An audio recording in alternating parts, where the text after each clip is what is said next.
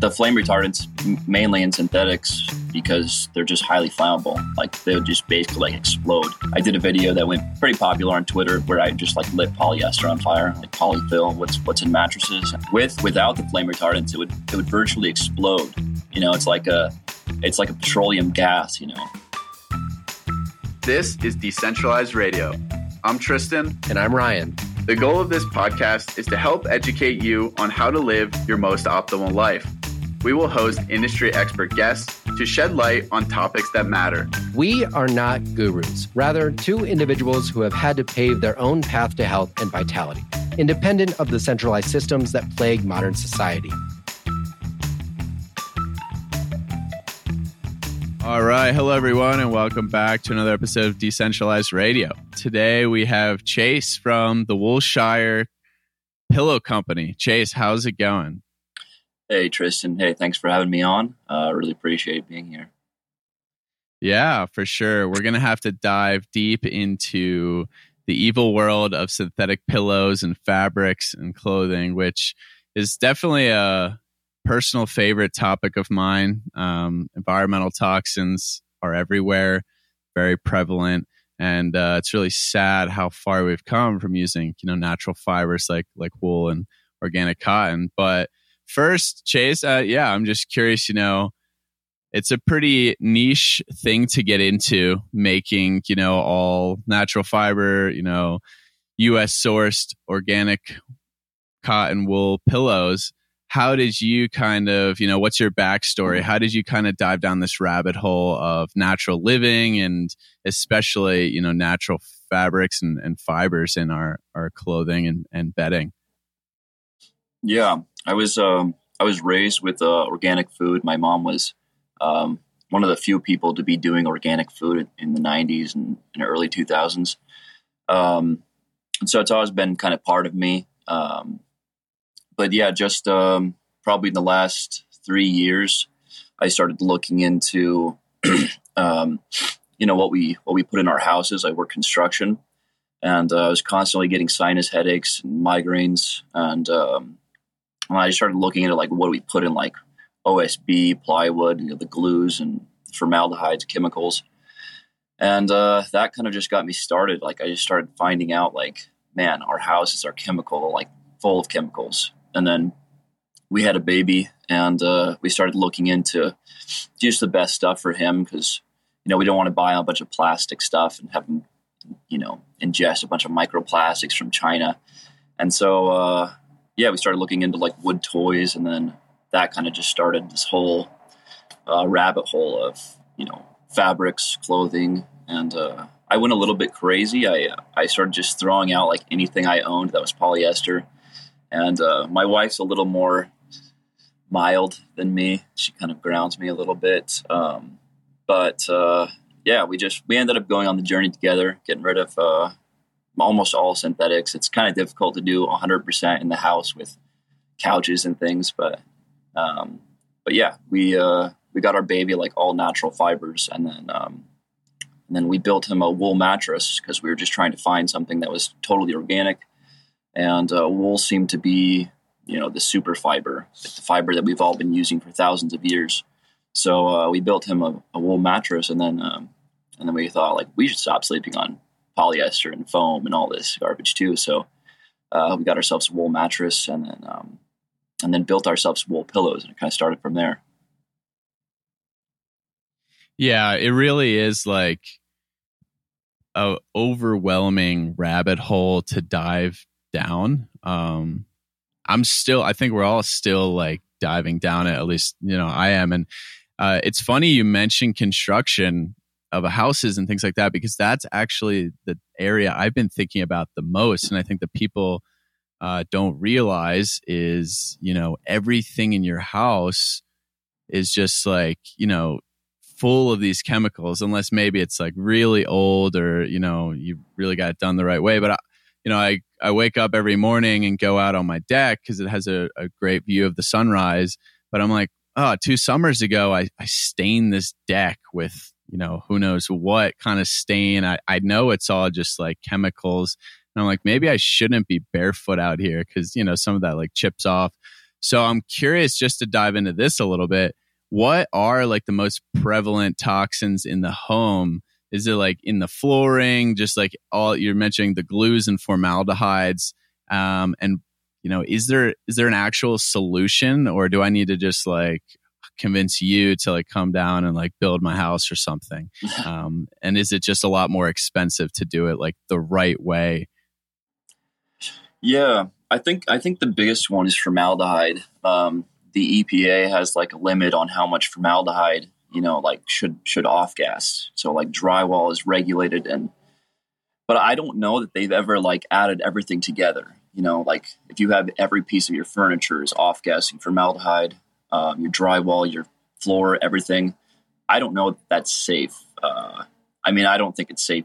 I think zero is it's a good number for off gassing formaldehyde, but um, but yeah, it's just uh, I mean everything from the insulation to the drywall to um, even if you get wood floors. I mean, most of it's covered in uh, you know like a polyurethane, and it's just a bunch of chemicals. Like if you want to build natural, you pretty much just have to use wood and like natural oils, linseed oil, and um, you know build like we've been building forever. But this age of this age of uh, mass industrialization, um, you know, it applies to every area of our lives. It applies to every cheap good that we get. You know, building, um, you know, fibers, basically, uh, food, everything. Yeah, totally. It's yeah, and I know like couches and mattresses too. They have all these like flame retardants in them that are like mandatory, right? Um. I I think my buddy well, it's funny enough, my buddy in this small town here is like very versed on environmental toxins, and, and he built his own uh, mattress because he mentioned even uh, from latex, like organic latex, and he mentioned that even like the avocados, which is what I have, like they have to have like some amount of either maybe not flame retardant, but some chemicals in them, or it's literally like not legal to sell. So you basically have to like build your own mattress. Is that, is that kind of what you found as well? Yeah, I'm not I'm not too familiar with um, avocado specifically, but but um, yeah, I think when you get into that just mass industrialized, you know, creating of product, you end up having to meet a lot of regulations. Um, no regulators have uh, reached out to us and uh, told us anything on our pillows, but uh, I'm always keeping my eyes out for that.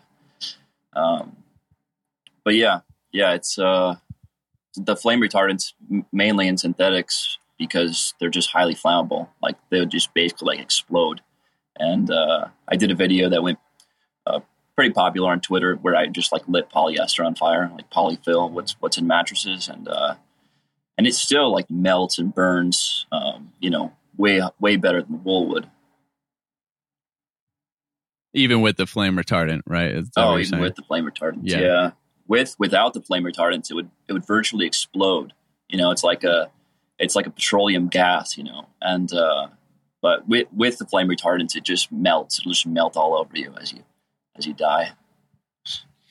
Yeah, I mean that's uh, that's insane, right? Like, and and and even from a safety concern, right? If you're saying it's like even with all these chemicals, it's still way more flammable and dangerous than you know natural fibers but it's just to me it's like this negative feedback loop that we just kind of go down and then we patch it with like more chemicals that are toxic and it's really insane and yeah there's no like you're saying if you want to do it you kind of got to do it the old fashioned way with like wood and and natural oils and to me, I'm assuming that's probably like a more effective way in the long term anyway, from a durability perspective. It just be, it just might be more expensive uh, up front. Um, so is, is that usually the case? You think, you think people, the way I see all this stuff is, you know, it's more expensive. Obviously, like, you know, your pillows are, are not like 20 bucks. That's not even possible. Uh, I think with everything, there's been such an inherent suppression of price because of this industrialized system and using cheap chemicals that are toxic. So everyone gets like sticker shock, but inherently, you know, if you have this low time preference and you buy, you pay more upfront, it'll last like exponentially longer and, you know, be better for your health. So is, is that pretty much the theme with all these things uh, you'd say? Yeah, I think I think we just gotten really used to cheap prices and uh, and basically things with just very short shelf lives. We're just we're living in this throwaway culture where we just go and buy and then we just you know throw it away like a year or two later. And it's actually recommended um, that you throw your synthetic pillow away every two years just because the amount of dust mites that like get into it and live and breed in there, uh, which can cause all sorts of allergies. But polyester is a super material for uh, harboring dust mites and creating a breeding ground for that. So it's pretty gross. Um, while wool is naturally self-cleaning and it also is immune to dust mites because the, the way that the fibers are oriented, dust mites aren't able to penetrate wool fibers. So yeah, our pillows could last your lifetime. You know, we don't know how long they last because we just we started in uh, in December, but um, but the people that taught us how to make wool pillows, they've been using their same ones for 20 years, and uh, that's what I would expect. I would expect it to be a longevity project uh, product. That's incredible. I, I kind of had a feeling you were going to say that, and it makes sense. You know, it's it's it's it's wool, right? It's it's naturally, you know, sheep, lamb like need that protection. Like they're not how effective would it be if if mites and other you know pests could just like get in there yeah, exactly um, yeah. all the time. So you know you're not gonna you're not gonna out trick uh, or you know beat out nature in terms of like a design and yeah, that's I had no idea, but that totally makes sense. And the recommendation to throw out your pillow every two years is is is ridiculous. And and we know the more you wash them or you know everything, you're just releasing more microplastics, right? Like into your environment to um, you know rubbing off. So that makes total sense to me and it's just like even more concerning but even more of a reason why you know people should be okay with spending a little bit more up front on on high quality products and that goes with everything and we've talked about that a lot. It seems like clothing um, food especially and you know bedding it's it's all aligned that these prices are just not real. Like you can go to a walmart and buy a pillow for like five dollars. Like yeah. how is that even how is that even real? Yeah. Yeah i think we see that with food too. I mean you know like it's it's what I've found, you know, gardening and everything is it seems like it's way more expensive to grow your own food, you know, which is funny. Like I can go buy like a bunch of green beans canned at Walmart or something for like a dollar fifty. And uh but like to put in the work and you know, calculating like labor costs and everything, it's like, wow, these green beans cost me a lot of money to grow. Um, but that's what it's not about money. Like we've we've been convinced that like that's the most important thing, you know, but we lose our um, our self sustainability, our reliability on ourselves and um, and our community. We just unplug from that. We plug into this new this new world order, so to speak. Um, that's uh, that's just all like very disconnected from the community. You know, now you just go to Walmart, you buy something that's imported from China. You have no idea where it's from or or who made it, or there's a, there's a lot of trust involved there. So we have these regulating bodies uh, doing that for us. But um, but still, I don't know. I don't know about you, but I don't trust the government that much uh, as far as like regulating goes. Yeah, no, totally. And and and you're so right. It's uh it it's not about the money, but inherently it is. And I don't know how much you've dove down the Bitcoin rabbit hole at all, but to me it's just like a byproduct of like fiat money and the reason all this is happening is is because the money system is broken inherently and you know these large corporations the only way all of this stuff works like you're saying it's coming from china right like the only way that works is at an extremely large scale using cheap ingredients using cheap labor like they're getting paid pennies on the dollar per hour whereas you know your your value of work per hour in terms of labor is you know magnitudes higher um, mm. but yeah and then you have all these regulations to kind of reel that in and and, and make sure it's really streamlined and, and people can't just like do it their maverick way unless it's like on a really small scale. So inherently that's you know to me such a such a big problem and yeah, we're just kind of now feeling the heat of of you know increasing costs but still the majority of people I think are so just disillusioned to the real cost of things like if they were to go make something themselves or buy something from a local producer like in the United States. Yeah. Yeah, not to and to throw a white pill in the mix, I think um, I think it's cool what's happened in the last few years with Twitter and uh, different like online communities, people building brands and like being able to support each other. You know, I think that's I think that's really cool. Like modernity sucks in a lot of ways, but also uh, also I think like the kind of communities that we can create, you know, even in this even in this modern empire, I think uh, I think is pretty neat. Yeah, I think it's like a uh, a natural balancing mechanism, and and I'm very optimistic uh, on the future because of the communities that I'm in and the knowledge I have. I'm not like a doomer, especially. Yeah. I, I'm pretty young. I definitely don't think it's healthy to have like a negative mindset on the future. And you know, all the people, the great minds, uh, and people building real solutions that we talk to on this podcast is even more so encouraging. And and you're totally right. Like you realize that education and and the internet uh, is powerful because it can help spread the word of these things existing. And although we do live in an echo chamber in that regard, you know, this niche community on a lot of it on Twitter or Instagram or wherever of maybe, I don't know, a million people tops.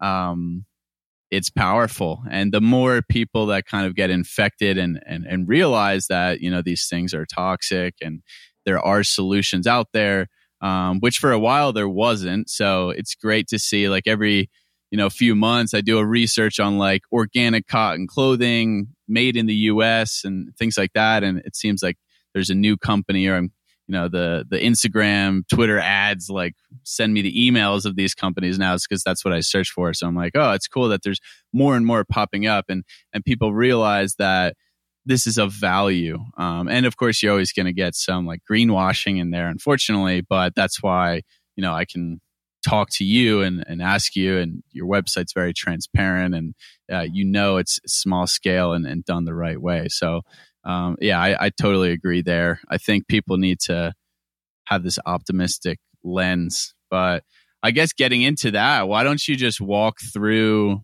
people why why did you choose wool?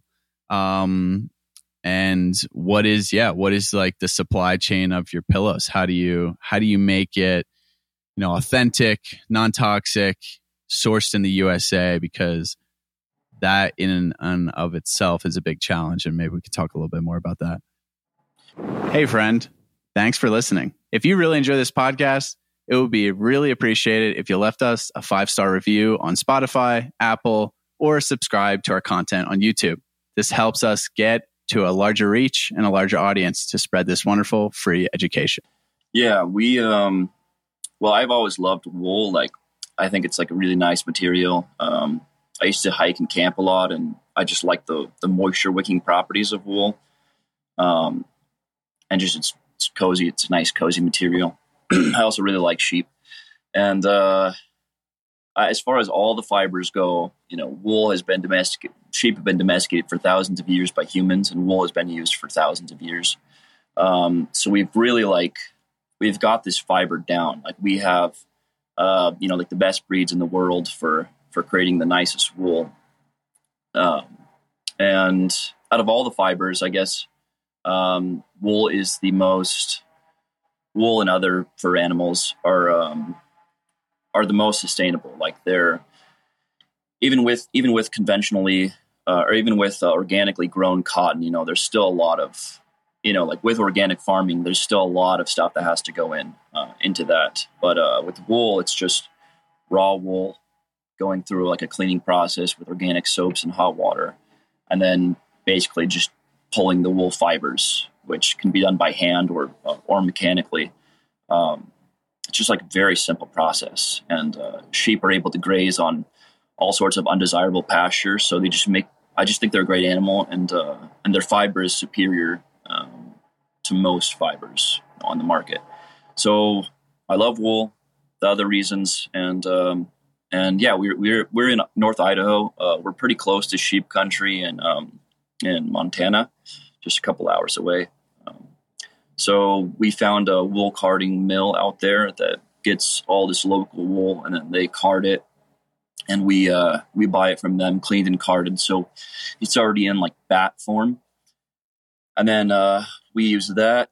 We cut we cut that into shape. We uh, basically like craft a pillow, um, put it simply, and then uh, and then we sew. We get organic cotton that's grown in Texas, which I do really like cotton, and, and it's practical. Like it's a has a nice synergistic effect with wool uh, as far as breathability and letting the wool because the wool is the inside of the pillow, the organic cotton is the outside case, and uh, they work together really well.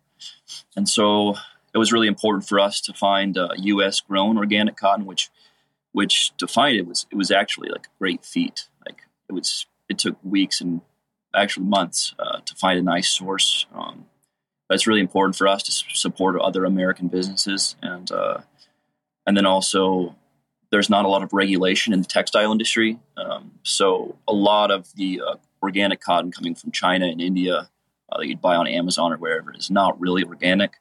Um, there's like there's basically no penalty for lying about uh, organic fabric. So that was another reason um, our cotton is USDA certified organic, um, and then it's also uh, certified by Global Organic Textile Standard, which is GOTS. So American sourced cotton and organically grown in Texas is a cool state. So um, we ship that up from Texas, and then uh, and we just cut and sew and uh, make pillows in our in our basement. We turned it into a pillow factory. Yeah, that's amazing. Um, I love wool as well. I think wool is still underrated. Um, what I was going to ask is, or no, what I was going to say first is, hundred percent. Like I think ruminants um, are just like the most regenerative, you know, animal, and I talk a lot about that, of course. Um, but when you when you even when you have like a regenerative or organic crop, which is it still might be like a big monocrop, um, especially in terms of cotton. It's just like so prevalent in in farming that even if it is organic, um, yeah, I, I totally agree. I think you're gonna, you know, still maybe be neutral or negative in terms of the environment or the soil health. It depends kind of on the biodiversity. And, and that's where you get into this whole mess is like, you don't really know, but sheep or, or other ruminants, for example, you know, they just have that ability, like you're saying, to, you know, regenerate the land, um, graze on less desirable pasture. But for me, it's like wool is like most wool is just sheared off the sheep. You know, it just gets like wasted. I bought or I'm buying a, a whole lamb here in Wyoming um, in two weeks. Well, I reserved it, um, picking up in two weeks, and I was like, "Yeah, you guys do anything with the wool?" And they're like, "No, you know, it's just just too much effort. We kind of just shear them, make sure it comes off, and." And that's it. There, there's not anyone in the area to really process it, and they're super small, so they don't have the time. So I would say it's almost like a byproduct that we can easily just take advantage of. It does, you know, obviously take some effort and, and energy input, but to me, that's land that's already being used to graze for meat or dairy or what have you. So it's kind of just additive from a land use perspective, which is fantastic when you see like cotton, you know, acres on acres on acres needed to to grow that. So big fan of wool. Um, I was going to ask, you know, the organic cotton standards for sure. Like uh, I've talked about that with with Ryan Griggs uh, from Regenaissance on here, and yeah, China and, and the whole cotton industry. I didn't even know how ridiculous it is. Like it's it's probably one of the most dirty. It's probably the most dirty crop in the world in terms of sprays, pesticides, herbicides, but then also like in India, which is the capital, like there's like the conditions are are so bad. And what you're saying i think is true.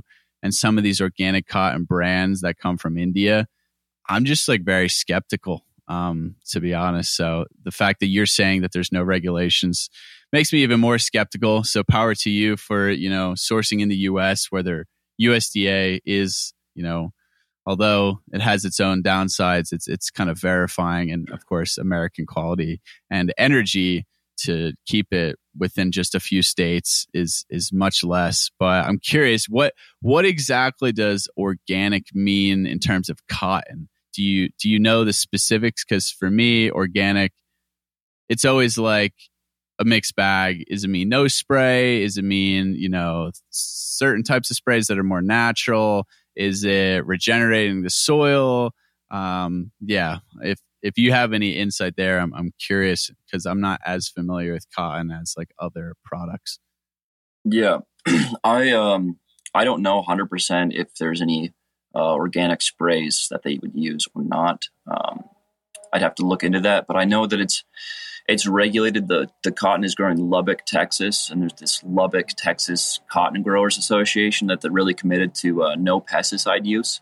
Um, but as far as like any organic uh, sprays or anything like that, yeah, I'm not sure 100. percent I, I definitely need to find that out. But um, uh, yeah, that uh, makes me weary sometimes too of uh, just USDA, you know, food, you know, certified food. And sometimes you wonder what you know what's uh, what's organic and not. Yeah, it's mostly on the food side of things. That's why I'm skeptical. But for cotton, I actually think I've researched back in the day when I was like looking into feasibility of of organic cotton clothing. Um, I think I actually did stumble upon that Lubbock um, cotton uh, company, so that's that's cool. And I do remember they were pretty transparent and, and doing a lot of good things. So so yeah. that's good. That's yeah, good they're to a know. Great, they're a great organization, and uh, yeah, they're very committed to like healthy soil and um, and then they also we also use uh, it's long staple organic cotton, so it's like pre-hybridization of cotton, so it's a very old world growth, um, which is really cool and and requires even even if it was grown um, conventionally, it would require less pesticide use. Yeah, because most cotton now is is GMO cotton, right? And I think that's yes, right. something I found right. Like ninety nine percent of cotton from China is like GMO, and maybe like seventy percent of the U.S. Um, so this is like OG cotton, basically. Yeah, yeah. This is the cotton that we've been using for for thousands of years. That's amazing. Yeah, and and what's really cool, and again, what you're saying is that you know organic cotton. You could read that, and it could mean like the widest spectrum of things depending where it's grown. You know, are they? They could be organic cotton. You still have this, you know, huge monocrop and spraying organic things in, in a different country and not really helping the soil at all. Or you could have someone that you know and, and you could research this, you know, Lubbock Cotton Company and see that they're have this dedication to soil health. So I, I, I think that's really important for people to understand is that these are not all created equal. And the more we have this local supply chain and transparency, like you can go verify it uh, yourself, which is you know fantastic. Um, yeah.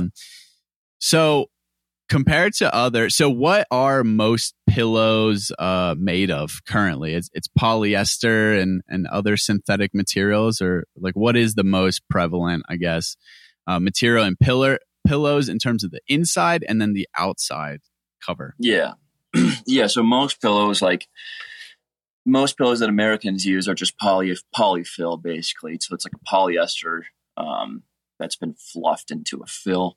Um, so it's petroleum derived. Um, basically, it's derived from crude oil, undergoes a myriad of synthesis, you know, chemical processes to to turn crude oil into a into a fiber that can be spun, and then uh, and then so yeah, it's just j- jammed in a pillow.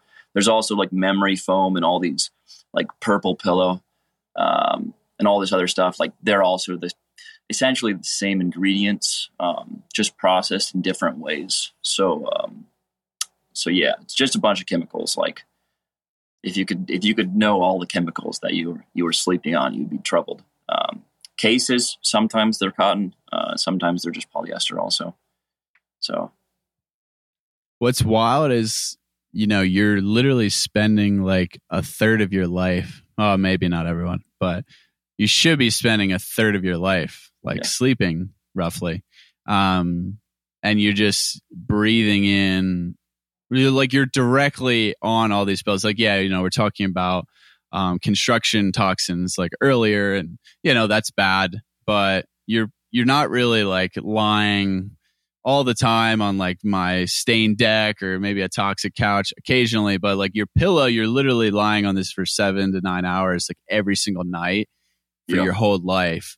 So that's why for me, I think the bed, the pillows, the bedding are like so huge because you're just spending so much time there. And and the bedroom really needs to be like this sleep sanctuary like no technology like good light um, or blackout curtains or what have you to really like that's restoring and if you're just exposed to these toxins while you're sleeping you're not getting this restorative you know effect of sleep from all the toxins you're exposed to during the day so yeah. to me it's like you're basically shooting yourself in the foot and yeah, I would say that's something people really, if you're going to choose something, it might be one of the best options to tackle first. It's like, where are you spending the most amount of your time? The bedroom is definitely one of them. Yeah, and that's kind of how why we why we went with pillows is just because, like you said, you go down the rabbit hole, you find out everything that's poisonous in your life, and you're you're extremely overwhelmed. Um, but uh, for us, it was like, okay, so you know, what's like the most important? Like, what what do we do first? Because you have to put these things in steps. Otherwise, you're just gonna worry yourself. So, um, but yeah, you, I mean, you're laying on a pillow eight hours, six hours a night, however long, and uh, your body's trying to detoxify from the day. You know, so you're exposed to all these chemicals in the day, and your body's trying to clean itself, regulate through the lymphatic system, and uh, and then you're just laying your head on like more toxins. So it's like it's not an ideal for us. It's like the most important thing. Like it's like pillow is the most important thing. Even like the clothes you wear, you're changing clothes out all the time. You know, like you're only wearing them for however long, however many hours you're working in them or whatever. But but like the pillow is the same pillow every single night. Like it's like it's the crown of it's the crown of your bed. You know, it's it's the throne of your bed. So it's like that's why we decided to pillow. And uh, we're wanting to get into other wool products down the road, but um, we just thought this is like number one. Yeah, and maybe we can talk more about potential other products. But I agree, and your literally your mouth and your nose are right there, so like you're breathing that in, even compared to the actual bedding, the bed itself. So um, I've researched like you know better pillows quite a bit actually the past few weeks here, just because I got to order some and have, and I see a lot of down pillows. So how how does like wool and down compare? Is down like a decent option? Um, is it often you know toxic or coated in certain things, or you know what's uh what where does that fall in the spectrum? Because I see that as like a pretty common thing in the more non-toxic pillow space. Yeah, down is is certainly better than polyester, um, but it also has its its downsides. Um, uh, that one just came right to me. Um, yeah, it's it's it's usually plucked from uh, from dead geese in uh, in really suboptimal conditions. So like when you think of uh, because you're in this space, when you think of like you know um, feedlot cows, and it's it's kind of like that same idea. Like industrialized processing for goose feathers is very similar. Like it's very dirty, very gross. Um, usually plucked from dead geese. If not plucked from dead geese, plucked from live geese, which is is pretty inhumane. Um, and so, and then they take the feathers and then they have to undergo like a series of processes, usually at least bleach. Um, I don't know if they put formaldehyde in them or not, but um, yeah, when you have all that grime and all that bacteria, you have to you have to put some kind of chemicals on it to to reduce that, and then yeah, and then it's put in a pillow. Again, it's better than polyester, but it's not ideal. And also it's not immune to dust mites so dust mites can get into mm. um, to feathers. And the way like the way the feathers are oriented is just like really random like it's like a totally random pattern. So it just creates a lot of breeding ground for bacteria and uh, other things that you don't want to be sleeping on but again better than polyester for sure yeah, once you mentioned that earlier, I was thinking for sure like down down it seems like it's very just like loosely thrown in there. Like it's not really like tightly packed. So I was imagining that it probably wouldn't be as, you know, it would be more susceptible to dust mites or bacteria. So that makes a lot of sense to me. And um, yeah, from what I found, I looked hard and I think I I found maybe a couple that said it was like untreated or something like that. Um, but again, you're gonna have to trust whatever brand and you know things like that. And it, it's usually not you know, it's never like 100% made in the US or anything. So it's really hard to verify quality. So I would just kind of say that. And yeah, I'm excited to compare to to a Woolshire pillow. But yeah, um, it's uh, you know, it's to me, it's something I see. You know, you got down jackets, you got down sleeping bags, and, and things like that.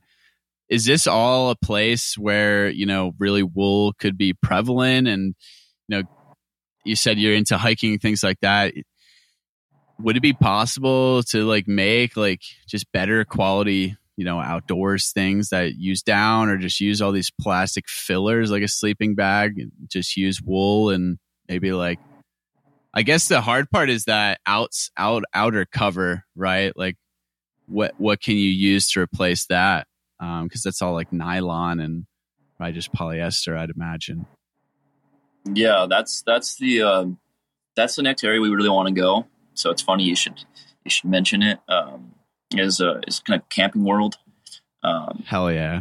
I find it really ironic that like you go in REI or wherever, you walk in. This is not a diss on REI because maybe Woolshire products will be in REI one day. Um, but uh, yeah, you go in REI and it's just like everything in there is synthetic, right? And and it's synthetic for a reason because it's like repels water and it's really like you can just tight, you know, compact it like super tight. Uh, so it's really lightweight. there's a lot of, you know, there's a lot of nice properties to synthetics. Um, but it's funny that you're going in to like, you know, reconnect with nature, and then you just like surround yourself in plastic. Like your tent is plastic, your sleeping bag is plastic, and you've like created this little like eco, you know, this little environment of like this plastic bubble, like literally. Um, and you're trying to like reconnect to nature.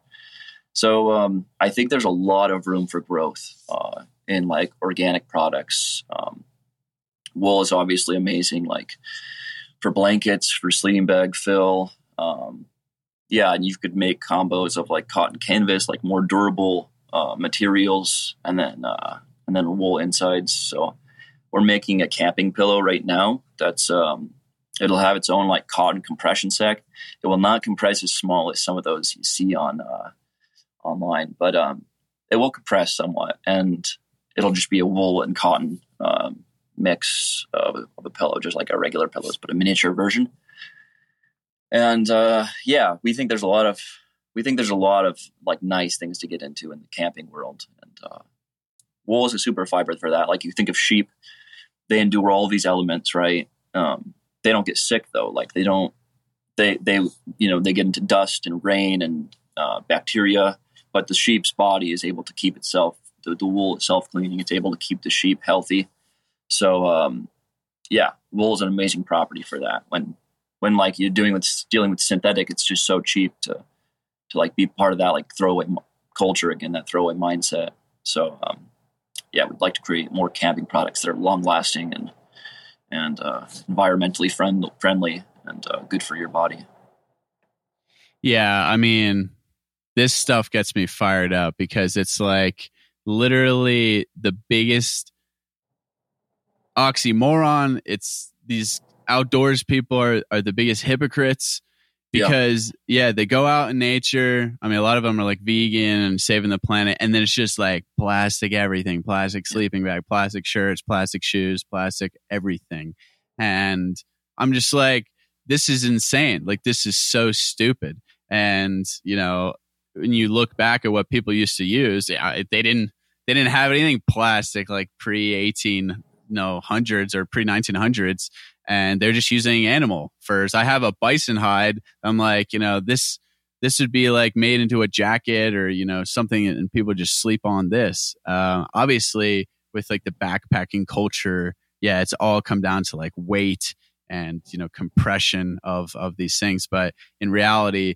do you really need you know all of that. Most people even just for car camping like this would be a tremendous benefit i think. And yeah it's it's something i've i've thought a lot about. And obviously a lot of these companies are like they're super woke too but in reality they're just selling like all plastic. So it just drives me insane. And yeah it's uh, the whole outdoor space i think could use a really big overhaul um, yeah. even from like the food side of things like you know mres and freeze dried meals. They're all garbage. Um, they're all filled with chemicals. Bars, like any energy bars, are just like filled with a bunch of crap. So That's cool. Maybe we'll have to chat more about that because I, I would love in general to to be a part of that. It's you know a super big passion of mine, and I think there's so much growth here. So that's that's incredible to hear that you're you know already thinking about that because it's a really you know it's a, a good market to target, and people you know we're willing to pay a, a, a, fair amount of money for outdoors equipment especially i mean even you can't go into rei without spending like $200 i'm pretty sure but right you know, and even that's with like pretty low quality ingredients just because these companies are marking it up so much because of lightweight, durability, breathability, or whatever. Yeah. Yeah. It's funny that, that some of those brands are, uh, they're some of like the most like environmentally conscious brands and then they're like the ones like shilling the most plastic possible it's it's so ironic it's like i don't know uh, yeah, we re- we really think that's a good space to get into, and uh, I think I think there's a big potential for an awakening, like going back to just uh, our roots. You know, yeah, it's going to be heavier, but it's like, uh, what's it like an extra half pound or like a little more space? Like it's it's just a it's just a marketing gimmick that they're like, oh, it's so small and and compact. You know, when you, you're not even getting like any comfort out of it, basically, like it's like a blow up pillow or whatever. Yeah, no, totally. Yeah. And my buddy I was, you know, backpacking with the other week and it's like he still had all his stuff from like doing the J the John Muir trail, which is like 30 days, and it's all like super ultra light. He's like, this stuff is just like he's like, I would be willing to carry two more pounds to just sleep like a little bit more comfortable. So I mean, yeah. there's a trade off, right? And like, I don't know, just yeah, get a little get a little stronger and and you won't have to breathe in all these toxic chemicals. Um, but that's uh i guess the trade-off and and it, it, wool is like really prevalent in the sock space but i've never except on etsy found like 100% wool socks. It's always like blended and you know i think merino wool has become like one of the biggest marketing labels for for for clothing. So i'm curious what what, what are your thoughts on on that and and blending it? Is that like is it necessary? And is merino wool like totally overrated or is it pretty good? Yeah i i am a i'm really i'm a purist so i'm really opposed to blending. I think it's lame uh, i actually have this this guy i buy socks from i'm a sock guy and uh, he makes 100% organic cotton socks that uh, they don't have any elastane in them at all so uh, funny story i bought me and my wife a bunch of pairs and then they're like so big they like they don't like wrap around the ankle. So we just look kind of silly like walking around our house, but it's it's fine. Like you know, it's who cares? Who's gonna see? Um, but yeah, I, I merino wool is super nice. Like there's there's some wool that's nicer than others for sure, and uh, merino is like it's kind of the king of of wool fabric. It's really been like they've really got it down in New Zealand, where the breed comes from, and um, yeah, that's like that's like the bread and butter. So um, so it has like a really nice actual uh, stretch, like stretch effect that would uh, definitely re- like reduce, if not entirely eliminate, the need for uh, nylon or or any other synthetics. Um, I actually bought some. I'm wearing them right now. Actually, some 100% uh, merino wool shorts. And they're kind of like a workout short. Um, they're pretty nice. Uh, there's a lot of companies that are that are doing this now, uh, starting up. Most of it's based in China, uh, so it's not not ideal, but it's at least like a step in the right direction. Like I would rather have this than nothing. So, um, so like merino wool activewear, I think is going to become a huge thing. Like 100% merino wool. Um, you know, it's able to. You can just basically place it in the sun after you work out, and you're not going to get like any smell. Like the next day, it's your, your armpits aren't going to smell or anything like that. You, you know, not wearing deodorant or whatever. Um, you know, as opposed to synthetic harbors that bacteria and um, yeah, it's just an amazing, amazing uh, properties of, of wool. Are you interested in 100% grass fed, grass finished bison meat? I'm excited to be a partner with Falls Family Ranches.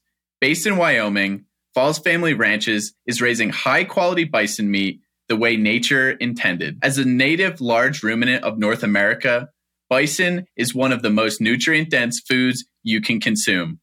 If you're interested in trying out their bison boxes, use code Tristan, T R I S T A N 10 for 10% off your first order.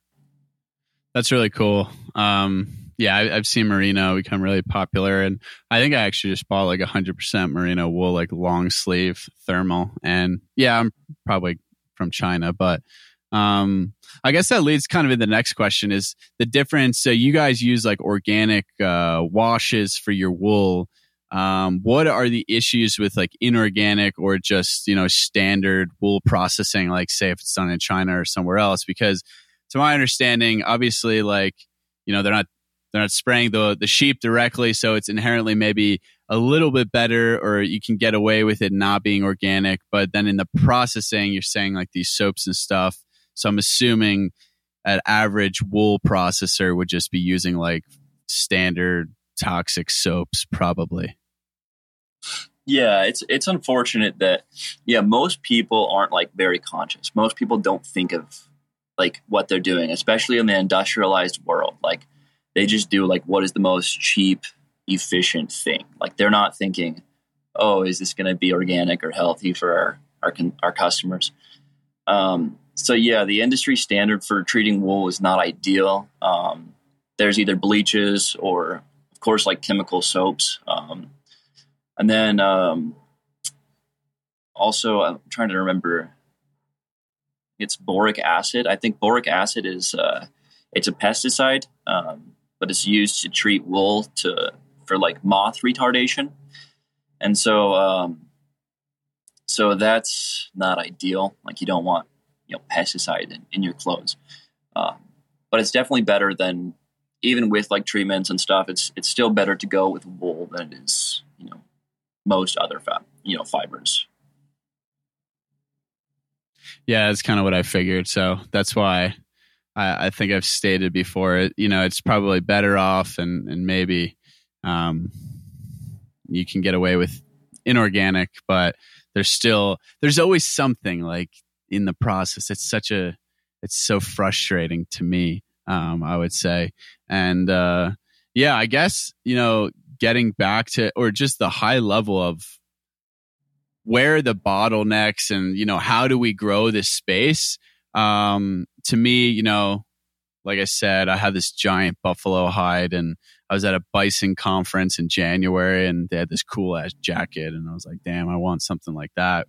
And funny enough, like the guy who does that is in my town in Wyoming, but you know, there's probably like five guys that do that stuff. You know, there's probably like 5% of people that not even five, probably like all of the tanning that exists for like animal hides, probably one to three percent are doing it the natural like brain tanning method compared to like the very yeah. chemical um, driven. So for me, I see the biggest bottleneck is like finding people that can process these things, doing it the right way. Like it's hard enough to find like a good organic cotton or like wool supplier, but even in the next step is the processing and finding something someone doing it the right way because it seems like this just lost knowledge and lost priority to do it like that.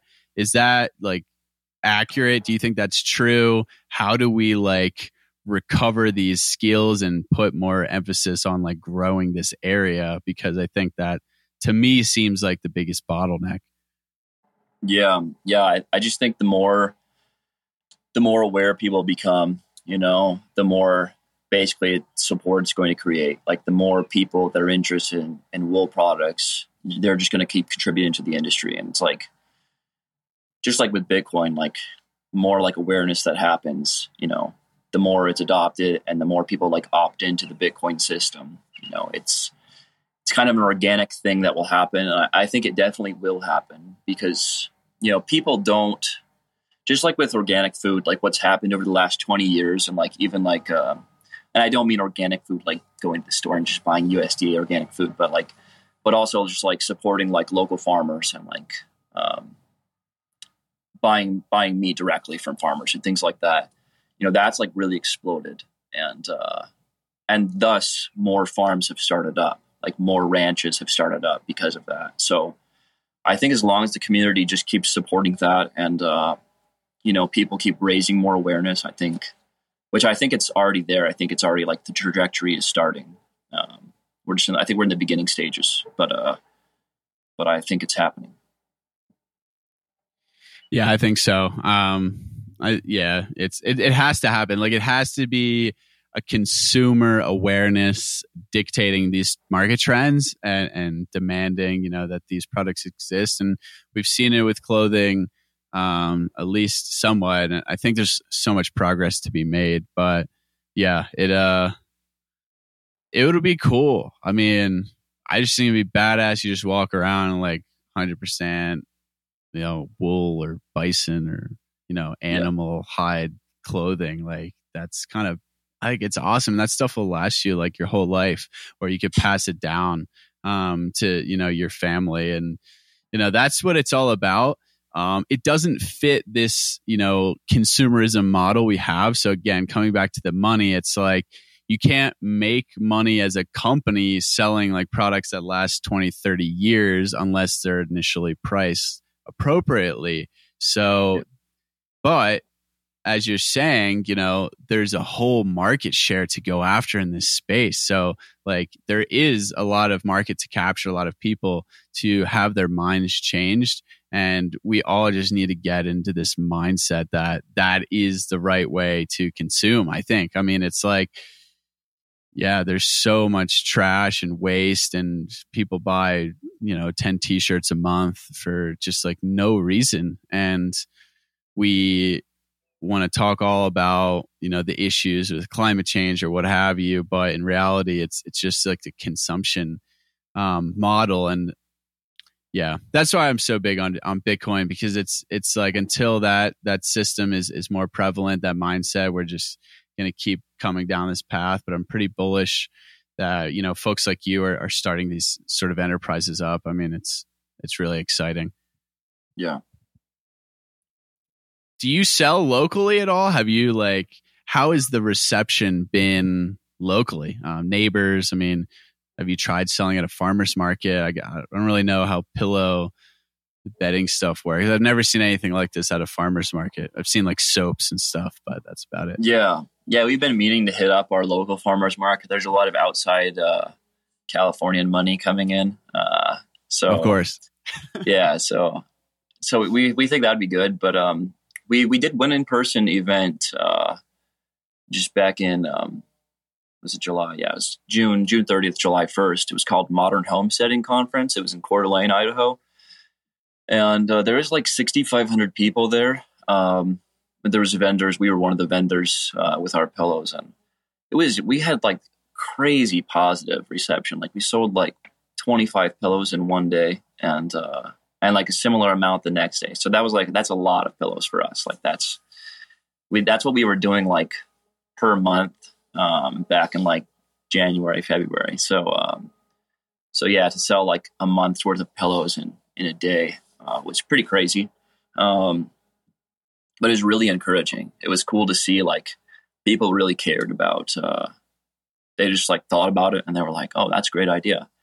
So um, so yeah, we're and like they like supporting like um you know the the local Montana wool and they liked that we were supporting you know, like Texas cotton. Most of our a lot of our customers, I don't say most, but a lot of our customers are from Texas. So I think people in Texas are really proud of being from Texas, and so they want to support uh, Texas basically.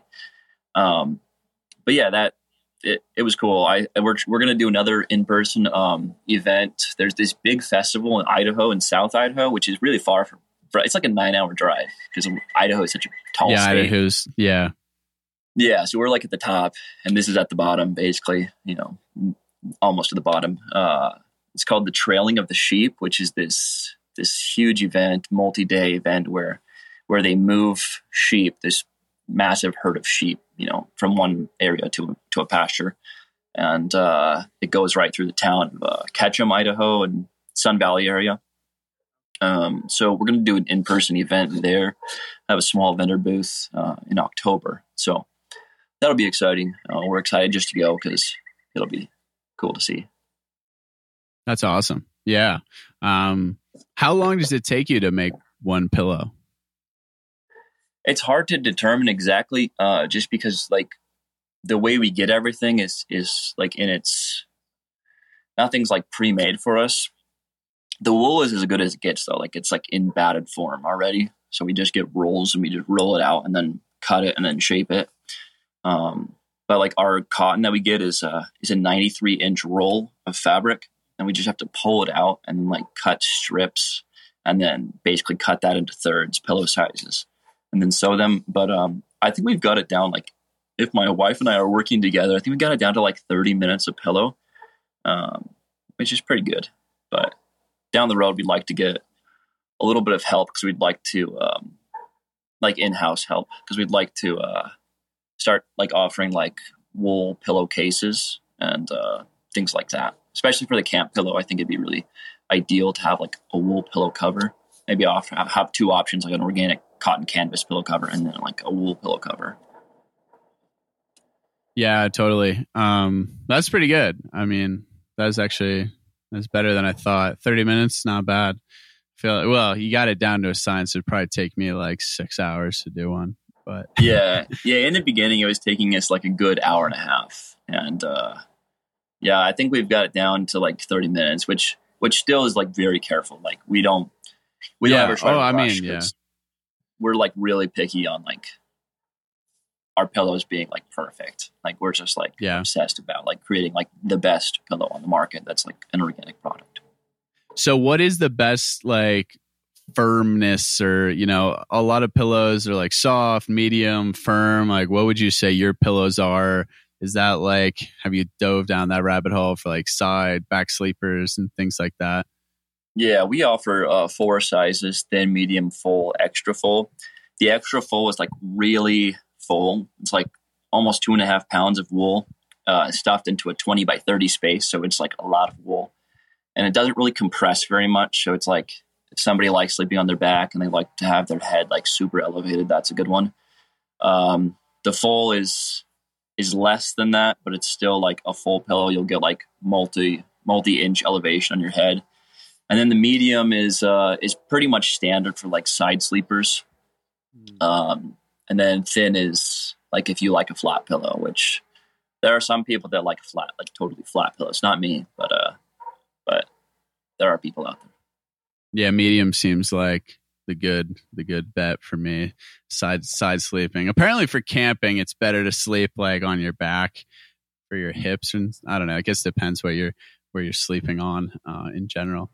Um, Yeah, and, And then we, the uh, match. Oh, sorry. You're and good. we uh, we guarantee our pillows too. So like if somebody orders a pillow, and uh, because it does compress a little bit, 'cause it's an organic product. So I mean, I think even polyester pillows compress a little bit, but um, our pillows compress a little bit probably in the first month of use. Um, so we guarantee the pillows. So if somebody doesn't like that it's compressed too much, we know they spent a lot of money on it. So then we just send them a return shipping label, and we like cut it up, cut it open, and add wool. It's not a big deal for us. Um, it doesn't cost us that much in shipping, you know, like probably like 30 bucks maybe. So, um, so it's worth it to us for like to make somebody like 100% satisfied. So, or we're happy to offer that.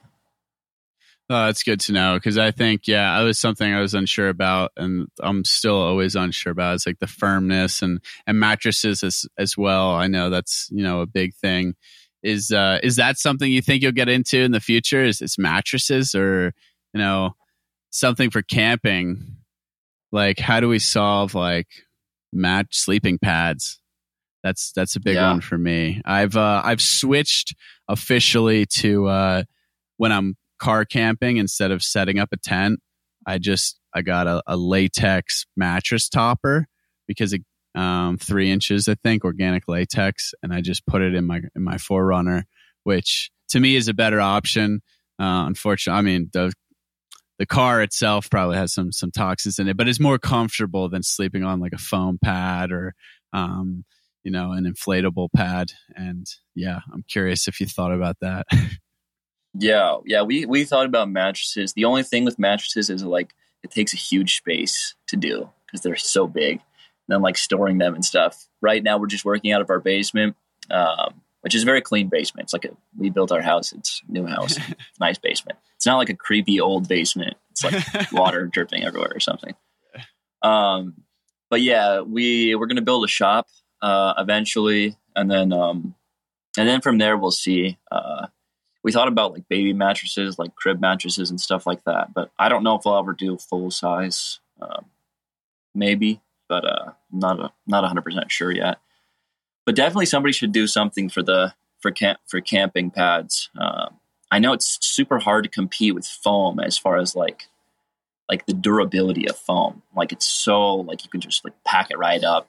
Um, yep. Wool is a little bit more difficult to work with, uh, just being a natural product. But, but, but I'm sure if people come up, you know, brainstorm, I'm sure you can come up with something that. I'm thinking this late the latex. Yeah, yeah, the latex is weird because it's like very foldable and like just kind of mm. like bends over. Yeah. I'm wondering if you could like roll that up into like a little little wheel and do that. But yeah. Yeah, for, for for me it's tough. I, I hate the inflatable ones too. Um, I always just went with the foam, but even yeah, the foam. And it's if I am backpacking, like kind of just stick it outside my pack. So it's like if you could roll something up, um, yeah, I think you could just stick it on your your pack. I mean, what did people used to sleep on? Probably just like animal hides, right? I'd, I'd imagine. I don't even know. Yeah, in, in camping, probably. Yeah, that makes sense. They they're probably just used to sleeping on dirt. You know, we're all like lush and cush yeah. these days. It's like, oh yeah, it's uh, you know, got to be two, three, four inches, or else I can't go into the back country. Yeah. But you know, it is nice. I will say that going from sleeping on very minimal stuff, especially if you are, you know, we can find a solution, I think, uh, with our modern intelligence and uh, high quality ingredients. I would hope. Yeah. Cool. Well, Chase, uh, this has been a pleasure. Where so where can everyone find your amazing pillows? Yeah, yeah, we have our website, uh, thewoolshire.com. And then our social media is just at the Woolshire, or I think Instagram is the Woolshire. There's no at. Um, so yeah, check us out. We're uh, we're always creating. We're always we're always doing stuff. We're just a small family business. Um, but yeah, we uh, we be- really believe in the cottage economy and really believe like that it's cool to support other small businesses. So even if you have a small business uh, you want us to check it out too, uh, send it send it to us. You know through social media and uh, we, we like supporting that that whole Twitter economy and um, yeah. That's awesome. Yeah, no, hundred percent. I'm on the same page. Like I'm happy to you know um, buy a, a quality product because that you know is like hundred percent like really good quality and uh, is supporting you know locally as well we're, we're we're in the same region here and in the us it's like so rare to find this so we'll we'll put all those links in the in the show notes um but yeah, Chase, appreciate you coming on. This is a you know fun conversation for me because it's like the world of environmental toxins is like yeah, it's it's overwhelming. But like you said, you can dial it in to kind of what's most important, where you're spending the most time, where you can have the most impact. And I for sure agree with you. I think pillows is one of the best places to start, and that's why I love your company. So I'm excited to give it a try and, and see what I think. But um, yeah, appreciate all that you do and appreciate everyone for uh, tuning in to another episode of Decentralized Radio. We'll see you next time. Yeah, thanks.